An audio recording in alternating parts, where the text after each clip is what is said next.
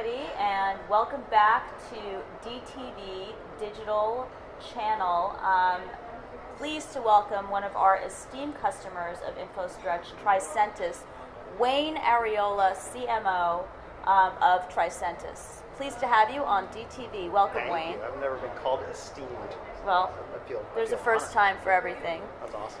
Um, so tell us a little bit about uh, Tricentis, and also we've been working with you as a partner for a while. Maybe some of what the joint value propositions are around our partnership for some of the prospects that we're working with. Fantastic. So, uh, digital transformation. Let's just start there. Okay. Is changing the expectations associated with testing as well as the tester. So everything having to do with the way we were testing in the past needs to be either highly reconsidered, re-engineered, or reinvented. But I think what we're faced today is you've seen phenomenons. So for example, I'm not going to say my age, but I used to love going to the record store. Yep. It was one of the most favorite things ever I'd like to do. I like to go to the Tower Records and look at the and look at the new stuff coming in. There's no more record stores. What happened was iTunes, right? Right. Uh, you know, you know, everyone uses the Uber analogy where, I mean, why should I get in a scummy old cab when I can get like someone's nice car at half the cost Right. to take me to the airport? That was digital transformation, totally disrupting markets, right? Using software as the personalization tool to make someone ha- ha- be integrated into someone's life, right? It was, it's transformative, right? So there's tons of examples. And uh, you recently, or uh, um, not so very recently, issued a, or ran a survey and issued an, a report called Tricentis Fail Watch. We did, yes. Can you uh, enlighten us a little bit about uh, some of the findings there? Sure. So, so basically, um, every year we do what we call the software fail watch, Right. and this is not for fear, uncertainty, and doubt. This is for information, okay, to understand. And, and I think the best thing that it does is it exposes software as the interface to the business, right? And what does that mean? Now, there's some fantastic findings, right? So, um, on average, okay, we, let's play this game.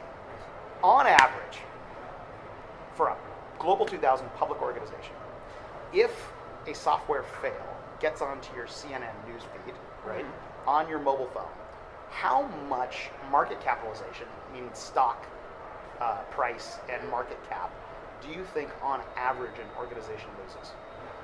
Uh, so it's roughly 5.5 billion dollars, Which which, equates what? to about 5.6 percent Oh, all right. loss. Okay, if you're the developer that pushed that release, or the team that pushed that release, Right. and then you actually got, you know, basically.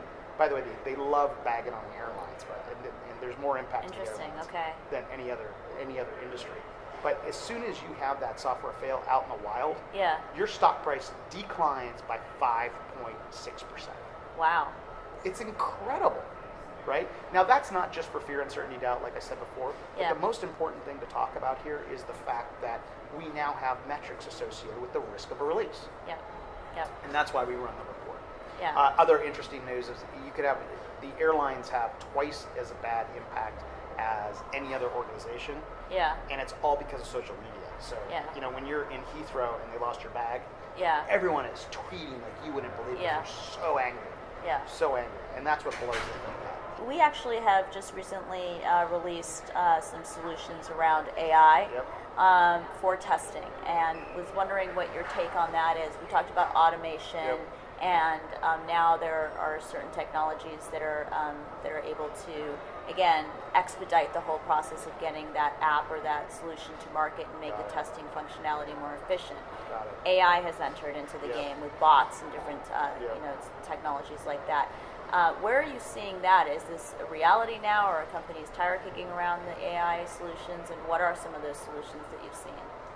So, how inflammatory would you like me to be?